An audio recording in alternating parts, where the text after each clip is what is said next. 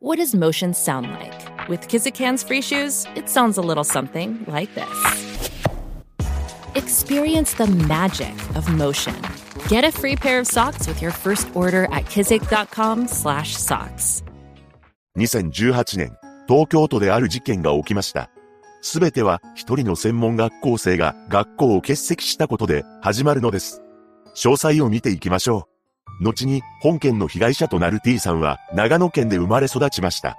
彼女は小さい頃からよく笑う女の子で天真爛漫だったそうです。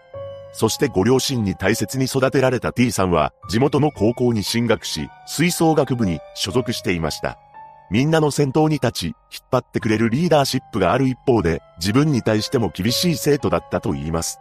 どんなことにも前向きな彼女は周囲から好かれており、妹さんとは好きなアーティストのライブに行くなど、家族仲も良好でした。その後、地元の高校を卒業した彼女は、東京都内にある医療系の専門学校に進学したのです。そうして長野から練馬区の学生寮に移り住み、専門学生としての生活が始まりました。T さんは真面目に勉学に励んでおり、資格を取得するなどして充実した毎日を送っています。また、都内の飲食店でアルバイトをしながら就職活動を行い、無事に就職先も決まりました。そしてもうすぐ成人式が控えており、長野に帰省することを楽しみにしていたそうです。しかし、未来に希望を持っていた20歳の T さんは突然行方不明になってしまうのです。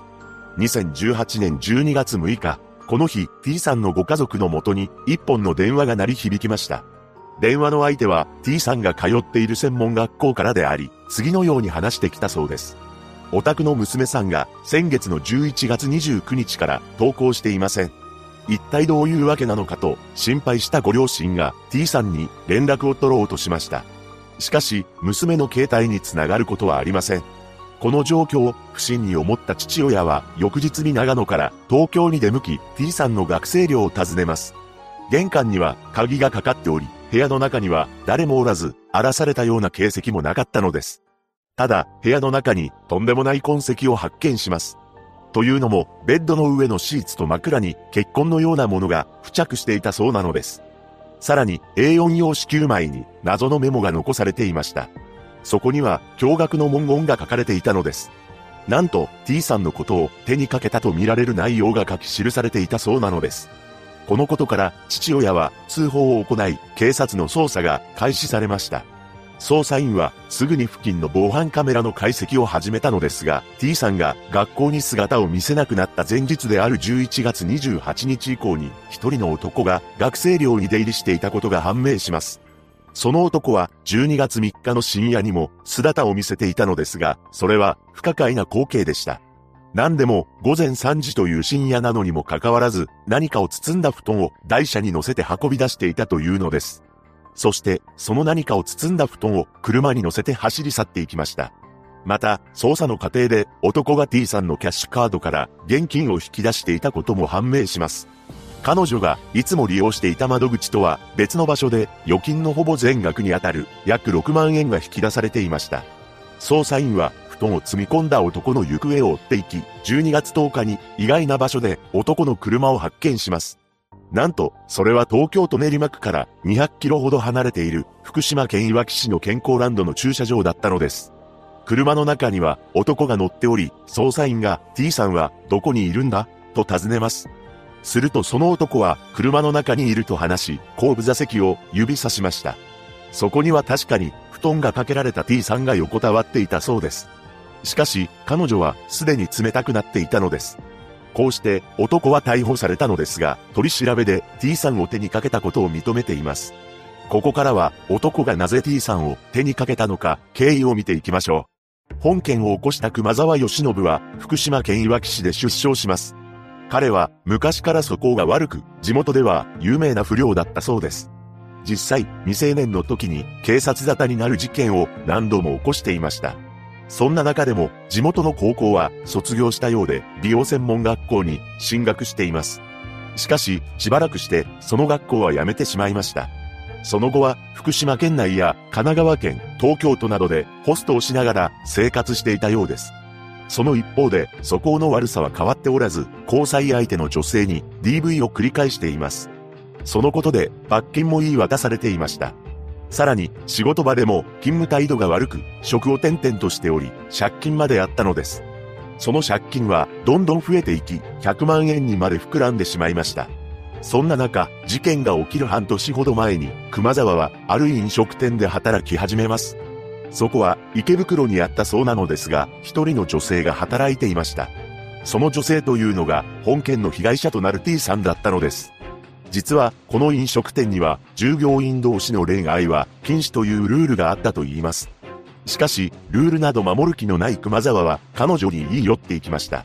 そんな中、飲食店での熊沢は、自分の思い通りにならないことがあると、その場の空気を壊すような態度や言動を見せており、周囲の従業員からは嫌われていたそうです。また、報道の中では、熊沢がこの飲食店を1日で辞めたというものもあれば、4ヶ月ほど続けていたという話もあります。いずれにせよ、ここで T さんに目をつけたのです。その後、熊沢に根負けしたのか、二人は交際をするようになりました。しかし、適当な毎日を送っていた熊沢は T さんの学生寮に居候するようになったそうです。その一方で、熊沢の実家の父親が亡くなるという悲劇が起きました。ただ、すでに家族と疎遠になっていた熊沢は、父親の葬儀にすら姿を見せることはなかったと言います。そして別の飲食店に勤め始めましたが、それもやめてしまい、事件前には無職の状態になりました。借金は増えるばかりで、金がない熊沢は後輩から1万円を借りているような状態だったそうです。そして彼には一つのプライドがあったのです。何でも彼は7歳年下の T さんのクレジットカードを使うと自分は紐になってしまうと考えていたらしく、それだけは避けようと思っていたそうなのです。そのような思考を持っていた熊沢は、それでも働こうとしませんでした。そんな熊沢に愛想が尽きた T さんは別れることを決意したようです。事件当日となる2018年11月28日、この日の午後2時半頃に T さんが帰宅しています。その数時間後、熊沢が学生寮に入っていきました。そして二人は別れ話を始め、そのうちに口論になってしまったのです。そこで熊沢は彼女に手を挙げ、動けないようにするため、緊迫しています。さらに、その様子をふざけて写真撮影したのです。また、T さんからキャッシュカードの暗証番号を聞き出しました。そしてここから熊沢はとんでもない行動に移ります。驚くべきことに T さんの首を圧迫し始めたというのです。その後、奇跡的に T さんは一旦蘇生しています。しかし、熊沢の暴走はここで止まることはありませんでした。恐ろしいことにネクタイを使って再び彼女の首を圧迫し、命を奪ってしまったのです。こうしてまだ二十歳の彼女を手にかけた熊沢は11月29日に ATM に向かいました。そこで T さんの口座から残高の大半にあたる約6万円を引き出しています。その後、部屋に戻った熊沢は自分を美化するためにメモを書いたのです。それは A4 サイズで9枚もあり、内容は次のようなものでした。事件の様子を淡々と書いたもの、T さんは交際している彼女であること、手にかけたことを懺悔する内容、自分も後を追うというもの、自分は悪くないという言い訳。このような内容を書いた熊沢は T さんのスマホを勝手に操作して LINE やメールを使い生存していると偽装しています。そして12月2日にはレンタカーを借り、彼女を運び出す準備に取り掛かりました。翌日の未明に冷たくなった T さんを布団にくるんで台車に乗せて運び出したのです。そして葛飾区の友人宅で時間を潰した後、ある場所に向かいました。そこは T さんの故郷である長野県だったそうです。その後も彼女を乗せたまま車を走らせて1都6県を走行しています。この間、熊沢は T さんのクレジットカードを使っており、飲食代や衣服代、ガソリン代など20万円以上を支払っていました。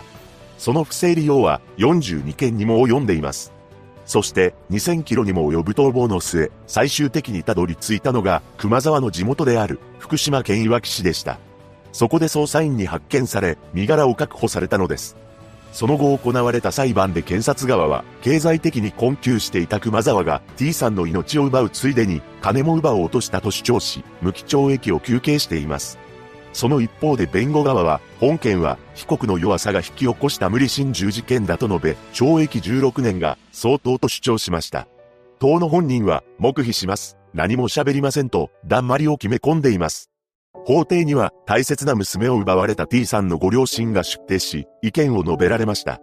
母親は娘がいないことを考えると、一日が始まることが悲しいです。娘を手にかけた男が、こうやって生きていることが理不尽です。成人式の振袖を、遺体と一緒に燃やす苦しみを想像してほしい。遺族に対して何でも償うのなら、あなたの命で償いなさい。と述べ、父親は今でもこの男に襲いかかって手にかけてやりたいという思いを抑えている。被告人を極刑に処してくださいと述べられたそうです。最終意見陳述で熊沢は、罪は許されることではありません。この罪をしっかりと背負っていき、少しでも T さん、ご遺族に対してどんな形でも私の気持ちが届けられるように、償いになることができるように、絶対にしていきたいと思います。大変申し訳ないことをしてしまい、申し訳ありませんでした。と述べています。判決公判で裁判長は手にかけてから現金の引き出しまでに半日以上空いているため命を奪った後に金を盗む意思が生じた可能性があり強盗殺人罪には当たらないとし懲役19年を言い渡しました。この判決を不服とした熊沢はちゃっかり控訴しています。しかし控訴は棄却され懲役19年が確定しました。未来ある若者が命を奪われた本事件。本件は熊沢と T さんが本当に交際していたのか疑問視する声も上がっています。なぜなら T さんは SNS を利用していたのにもかかわらず、彼氏である熊沢の写真を一枚も上げていないばかりか、そもそも借金があり、定職についていない男と付き合うとは考えられないとされたからです。これに関しては SNS を利用しているからといって必ずしも交際相手の写真を上げるとは限らず熊沢が言い寄る時に身分を偽っていた可能性もあるため一概には言えません。ただ、熊沢は極刑でも無期懲役でもないため刑務所で生き残っていれば40代という若さで野に放たれてしまうのです。被害者のご冥福をお祈りします。